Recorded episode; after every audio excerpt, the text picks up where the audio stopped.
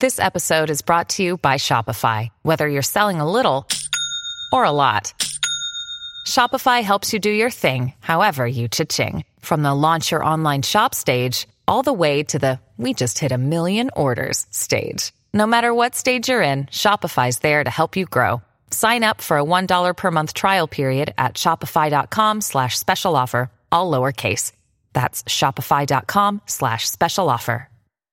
Hello, everybody. This is Marshall Poe. I'm the editor of the New Books Network. NBN listeners like to read books and buy them. So we thought we'd tell you that right now, our friends at Princeton University Press are having a remarkable site wide sale. You can get 50% off books, including ebooks and audiobooks, with the code 50, F I F T Y, at checkout until May 31. You can save some real money on Princeton University Press books. I encourage you to go there and check it out.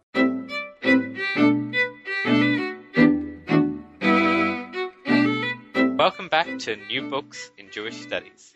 I'm your host, Max Kaiser. We have a great show for you today. With us we have Sharon Rotbard, Senior Lecturer at Bezalel Academy in Jerusalem. He's here to talk to us about his new book, White City, Black City, Architecture and War in Tel Aviv and Jaffa, published in 2015 by Pluto Press and MIT. Sharon, thank you very much for being on the show with us today. Thank you. Hello. Um, first off, could you tell us a little bit about how you came to write this book? I was um, uh, the, the the white city narrative started to uh, be very present in public uh, life, uh, more or less in my in the beginning of my uh, adulthood. Uh, at the time in the 80s when when it first came up as a quite a modest exhibition at the Tel Aviv Museum for Art, I was quite taken by this um, story and uh, it co- coincided, co- coincided with my uh, own uh, architecture studies in, in Paris a few years later. When I came back from Paris about eight, eight years after um, I left Israel, I landed into a huge festival uh, of Bauhaus and White City uh, celebrations uh, in Tel Aviv. It was more or less at the time of the uh, peace process with the uh, Palestinians, and there were many architects and scholars uh, coming from all over the world. And at more or less at that time, I uh, it started to annoy me. Um, I started to um, to take note of all kinds of uh, small uh, inaccuracies in the story, and I was not very happy with the way. Uh, the whole narrative was uh, appropriated by uh, uh by the establishment. I could not uh, not see how um, how it is used for different um, um, political purposes. more or less at the same time, I decided to I would say to settle in the south in, in, in the south Tel Aviv in Shapira neighborhood, a very old uh, neighborhood which uh, once uh, was part of of Jaffa. And I, when I was interested in the history of my my own neighborhood, I I suddenly discovered that there's nothing written about it. So uh, it started with a big gap between um, the historization of a few parts of the city. Um, so, in fact, from that moment on, I started to uh, research and to um, and to try to to, to look for um, to look for uh, information about uh, about my own uh, neighbors uh, neighbors neighborhood uh, history, but also about Jaffa. And uh, at a certain moment, I got into a very clear uh, insight that uh, there is a um, uh, a kind of correlation between uh, the city's history and the city uh, geography. I could not ignore the fact that, um, for example, my, my, own neighborhood, which at the time was considered as one of the poorest neighborhoods neighborhoods in Tel Aviv, um, uh, there is a certain uh, relationship between the fact that uh, in uh, in the most canonical history book of Tel Aviv, uh, the whole neighborhood gets uh, something like uh, four or five lines. Uh, and uh, the fact that uh, the municipality d- does not clear the garbage every day like it does in other neighborhoods in in Tel Aviv. Uh, so, in fact, uh, that encouraged me to start uh, searching for other kind of resources, but also to be much more critical vis-a-vis the white city narrative, um, and um, to try to understand how this story was told, what was its role, uh, within uh, um, the Tel Aviv and Israeli cultural life, and of course to sketch some kind of a new history uh, for uh, the other parts of the city, uh, alias the Black City or uh, Jaffa.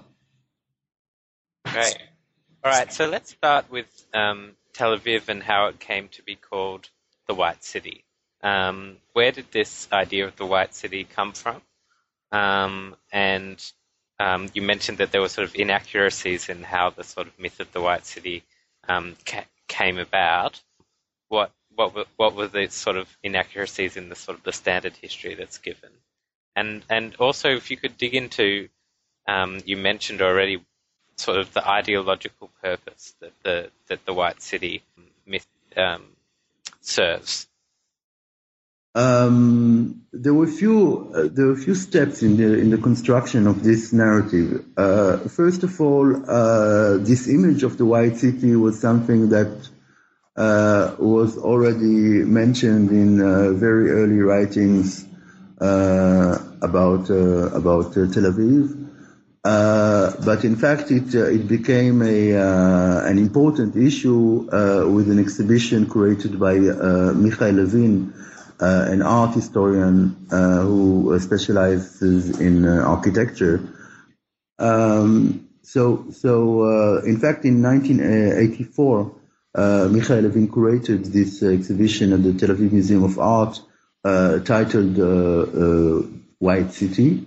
and um, this exhibition displayed uh, various uh, buildings uh, in Israel, in, in, Tel Aviv, but also in some in a few other cities in Israel, such as Haifa or Jerusalem.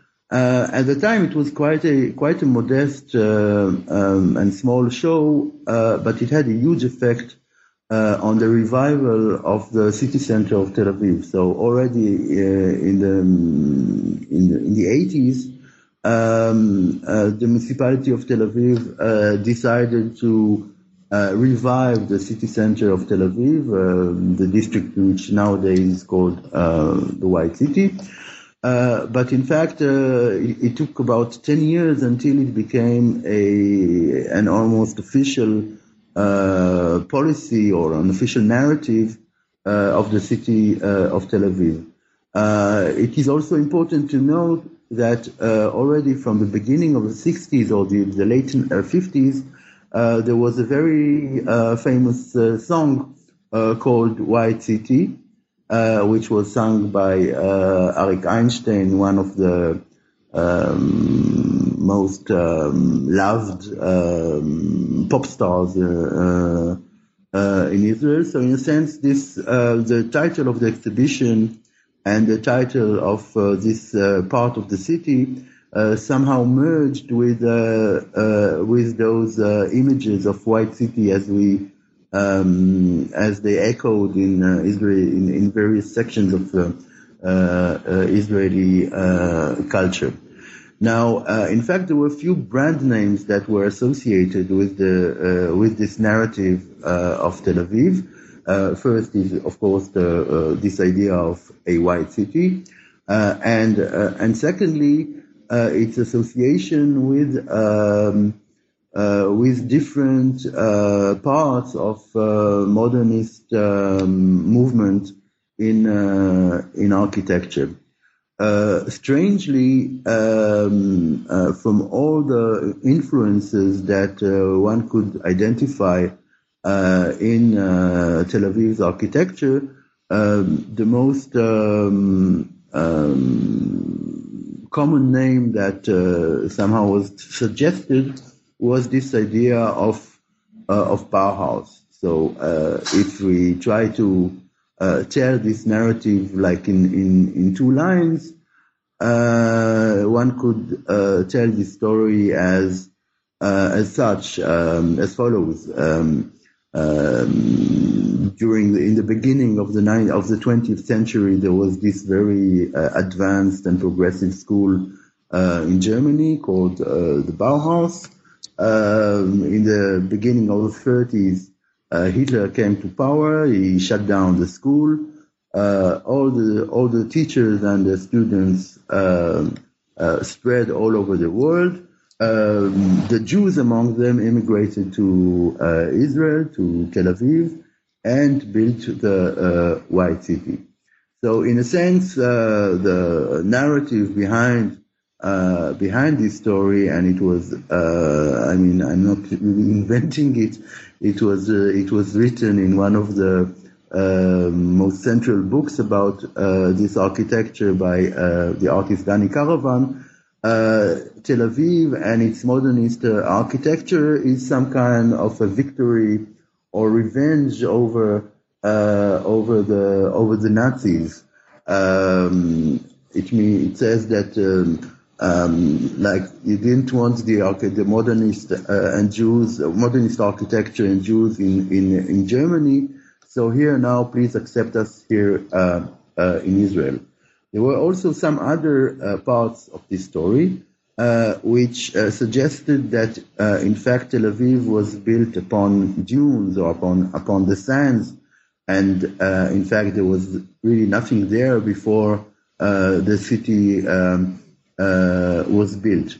So, in fact, it enabled us to tell the story of of Tel Aviv uh, without getting into all kinds of uh, problematic uh, issues uh, concerning the very same uh, period uh, in the history. So at, the, at this moment, when we started telling the architectural history of Tel Aviv, we also disconnected it from the general history of Israel.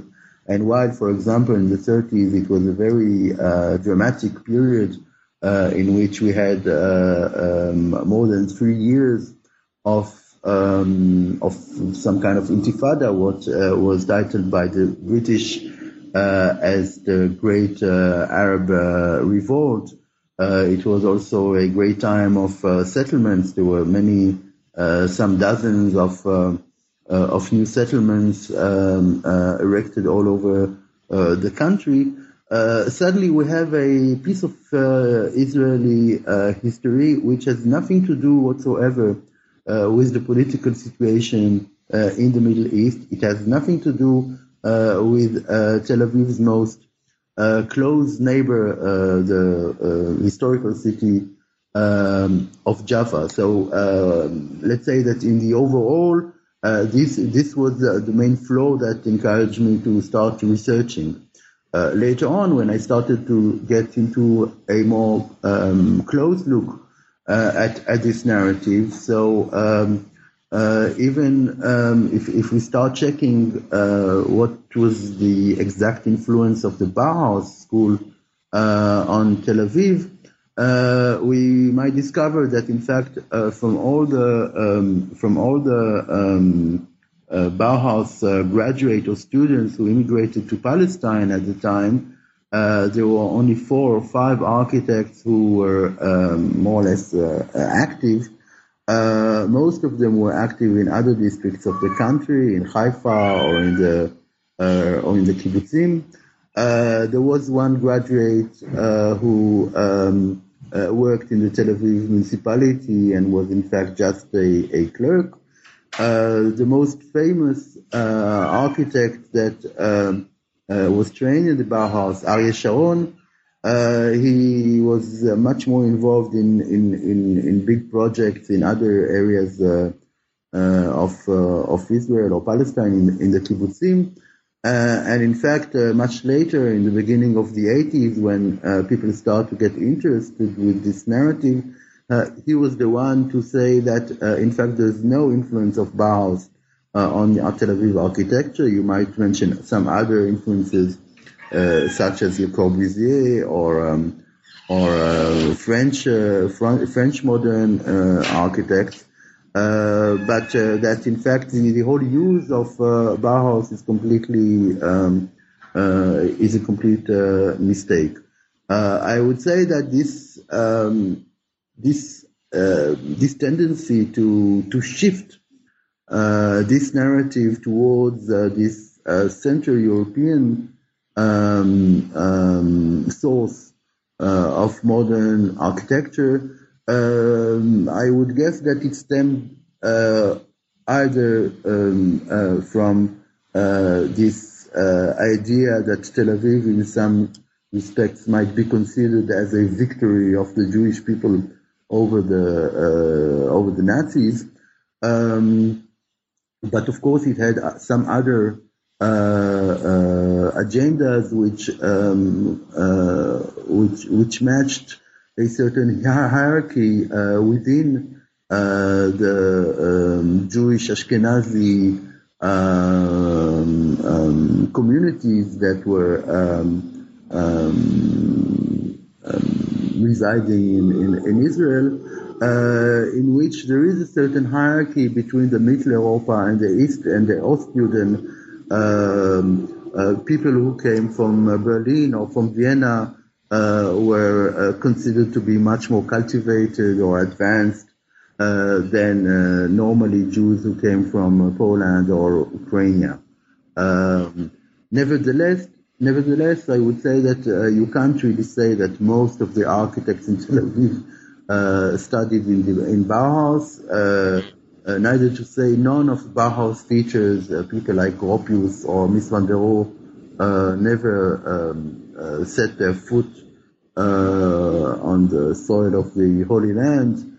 Um, and of course, there were many uh, architects who were trained in uh, Eastern Europe, in Belgium, in France, in Italy, or even in, in Palestine, in the Technion, which was already uh, active.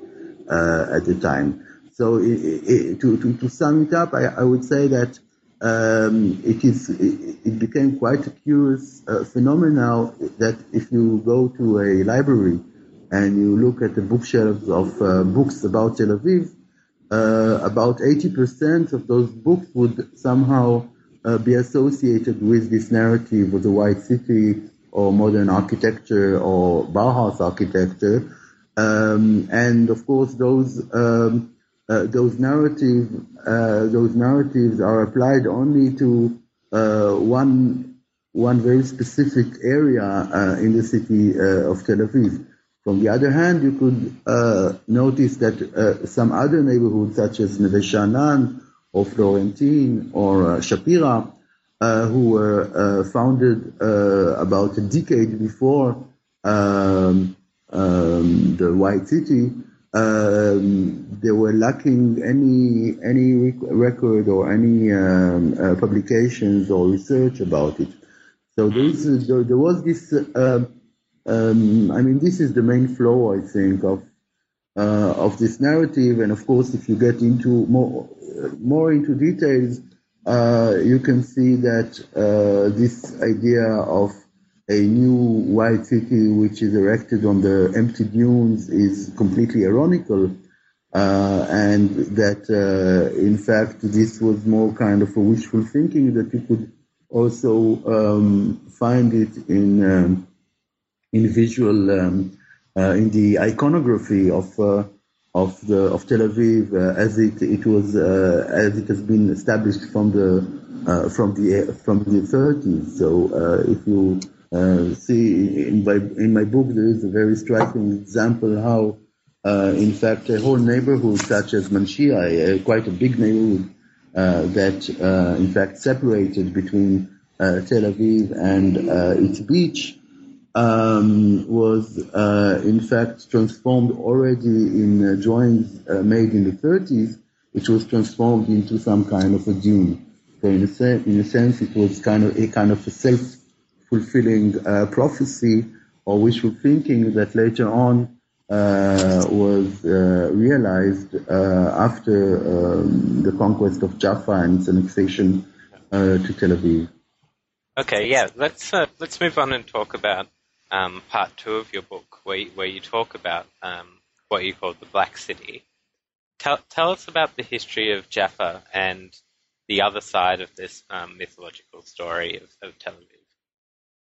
Um, the, of course, there are many ways to start uh, to start uh, um, this narrative uh, of Jaffa. Uh, in my book, I do not really pretend to write a new history of Jaffa because that will require um, um, getting into Ottoman uh, uh, Ottoman doc- documents and uh, Arabic documents. Uh, and uh, in fact, most of the records of Jaffa were destroyed during the 48 during the 48 war. so in fact, the there was, there had been once upon a time, there, there was this city uh, called Jaffa, um, uh, which in fact uh, existed until 1948. Uh, uh, Jaffa and its hinterland, in Jaffa and in, in its hinterland, um, was a population of some 100,000 inhabitants, or even a little bit more. and in fact, from all those, this population uh, by the end of um, um, but, but, but, in the moment when uh, Jaffa uh, surrendered uh, on the 13th of May 1948, uh, uh, from all this population, there were only about three or four thousand people remaining. All of them were um, moved out, um, evicted. Um, um ran away uh, to uh, other uh, regions of the of the country or even to other countries in the region. Um, so, in a sense, Jaffa was um, was conquered in, in, as I said, in May 1948 after a few months of hostilities uh, that uh, some of them were uh, perpetrated by um, by um, far right organizations that were active at the time um, within the Jewish community in Palestine, such as the Etzel or the Lehi, the um, uh, Stern, the Stern Gang, uh, as it was um, coined by the British, uh, or the organization head, headed by Menachem Begin, uh, at the time.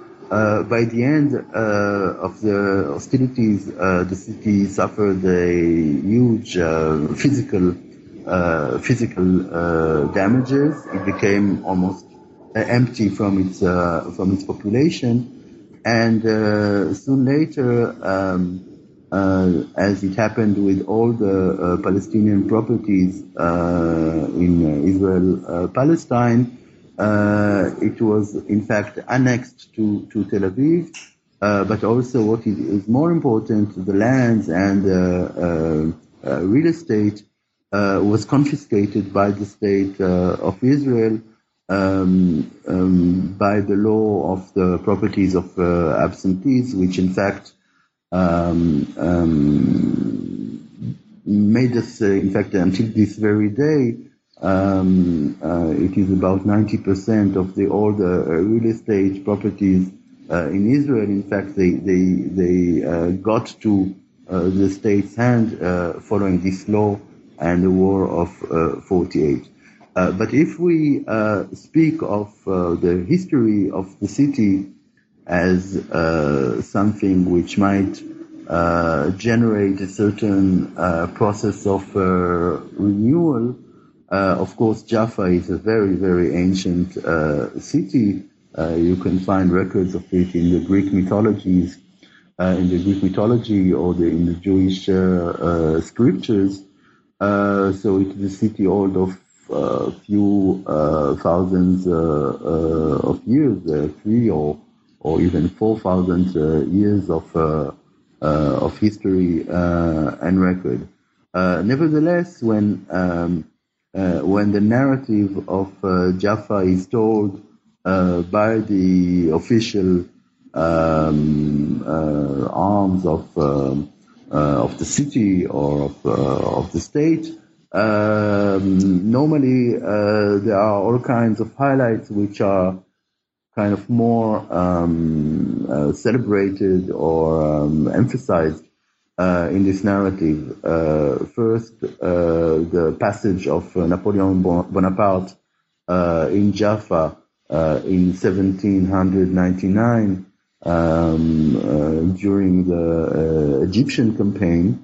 Uh, and also uh, all the uh, beginnings of the um, Jewish uh, modern uh, presence and later on the uh, Zionist influence um, on Jaffa because Jaffa, for at least during the 19th century, was considered by the Jews as the gate of Zion. This was the place where Jews would uh, come um, uh, first uh, arrive to to Palestine uh, so in a sense, uh, at least for a certain time, it was a, a um, uh, an important uh, point um, uh, in which um, people would come, they would be um, treated or welcomed by the Jew, by the Jewish or Zionist institutions. Uh, so of course, uh, the, in most of the uh, Israeli narratives of Jaffa, uh, there's no much information about how Jaffa um, actually uh, was. Um, it is important to know that Jaffa until 48 was the most important uh, center, uh, cultural and economical center uh, of uh, Palestinian presence in um, in Palestine. it was a very important um, place uh, also due to uh, the reputation of the uh, citrus um, culture in the region. the Jaffa Jaffa oranges, of course, is a very well-known um, um, brand name and has been so for, for all over the 20th uh, century. And what is also uh, quite interesting to know is that uh, at least uh, from all over the 19th century uh, until, let's say, uh, the, the beginning of the 20s in the 20th century, Jaffa was also a place where um, very different community uh, coexisted in a relatively peaceful way. you had a very important, of course, Muslim community, but also Christians, and to also some extent uh, Jews that uh, uh, until the very end of the 19th century, century um, did not consider themselves as a Zionist or had any pretensions to um, um, to go further further with a certain uh, nationalistic uh, project. So, so there was a certain time when Jaffa was a kind of a multi uh, multicultural city. Um, in fact, until until uh, uh, um, the Zionist um, uh, movement started to um, exert a more important influence on the shaping of uh, of Israel.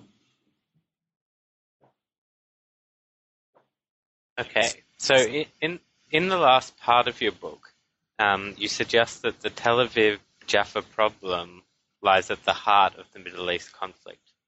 Can you can you tell us what you mean by this, and what would need to happen to redress this problem? First, I would say that uh, I mean this. Uh, we, we, are speaking at a moment where uh, Aleppo is uh, uh, is taken by Syria. So, in fact, nowadays I don't know if nowadays I would uh, it would be it would be proper to say that this is the only problem in the Middle East, but at least as, as far as it concerns uh, the Israeli-Palestinian situation, my claim is that as um, um, in fact the whole Jewish settlement in Palestine started in Tel Aviv and in Jaffa, in a sense you might see how uh, in fact, the whole um, uh, Israeli-Palestinian or Israeli-Arab uh, conflict starts in, in a very small scale uh, in a street fight in uh, uh, in Jaffa. In that sense, you you might see in a nutshell a much bigger conflict, but as it is um, as it is exerted in, in, in in quite a very small place because Tel Aviv and Jaffa are quite small cities relatively to uh, other uh, important uh, metropolitan concentration concentrations in the world. Um, I, I, would say that it, as far as I am concerned, I would certainly would like to see a kind of a reparation which um, uh, it, its first steps should be um, should be symbolical and, and historical. So it means paying much more respect uh, to Jaffa's uh, Arabic uh, past. Um, for example, in the cover of the Hebrew edition, but I think it is also in the inner cover of the uh, English one, uh, there is this photo of the Gidi house, uh, which is in fact the last remaining Palestinian um, structure of the neighborhood of Manshia um, uh, since the late uh, 70s when it was uh, reconstructed as some kind of a museum. Uh, it celebrates uh, the conquest of uh, of Jaffa, and without any without any mention of Jaffa's really really past. so I think that first it will be important to uh, to acknowledge uh, Jaffa's history uh, and also Jaffa's tragedy. I was thinking at the time, I still, I still wish that if there would be some kind of reparation, it should start in, in, in, in the most important city uh, in the state of Israel, which is Tel Aviv um, uh, hyphen uh, Jaffa. Uh, so this is a, um, I think, an important opportunity to uh, um, to acknowledge uh, first this idea of of occupation because we are still occupying Jaffa. Uh, in, in and it, has been made in, in, in different uh, in very different uh, means such as the location of many army um, headquarters uh, in Arabic um, buildings in uh, uh, in Jaffa. Um, there, there's nowadays there's a huge effort of gentrifying Jaffa, so there's a certain movement of um, of um, uh, new um, new Israeli very wealthy uh, families who uh, move in and uh, less wealthy uh, Arabic families who move out to other cities in in Israel. And of course, there is this, this whole symbolical dimension of the city, which um, which is uh, completely biased because uh, one of the uh, one of the first steps done uh, after the conquest of uh, Jaffa in 48 was the um, uh, annihilation of all the street names, the Arabic street names of the city. So even even if you would be, let's say, a Palestinian refugee. Um, um, moving out from Jaffa in 48, if you look nowadays uh, on a map of Jaffa, you could not really recognize your city because all the uh, street names uh, have changed. Uh, in the first at, in the first st- stage, they just numbered the, the streets. Later on, they started to um, name the streets after European composers and and philosophers or uh, all kinds of East European uh, rabbis. Uh, so in fact, the, the, the, this idea of conquest is not only uh, applied on the mere physical um, body uh, of the city, but it it it it it, it uh, includes also uh, all the cultural, historical, and symbolical um, facets of of the city. So I think that this is a huge project. Um, how to how to relate to this city, how to relate to this uh, past, which uh, we might uh, consider it as some kind of, um, I would say, a prototype uh, for solving problems in other regions of the, uh, uh, in other places, in other areas of the states, and maybe in more regions. So.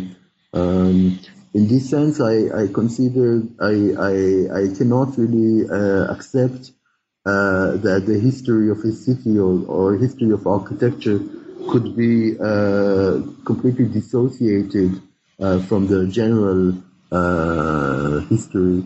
Um, and in, in, in, that sense, um, uh, the city, or I might even argue any city, is a very political, uh, politically charged space, and this is something that we should um, really understand it in, in, in, a much more profound way.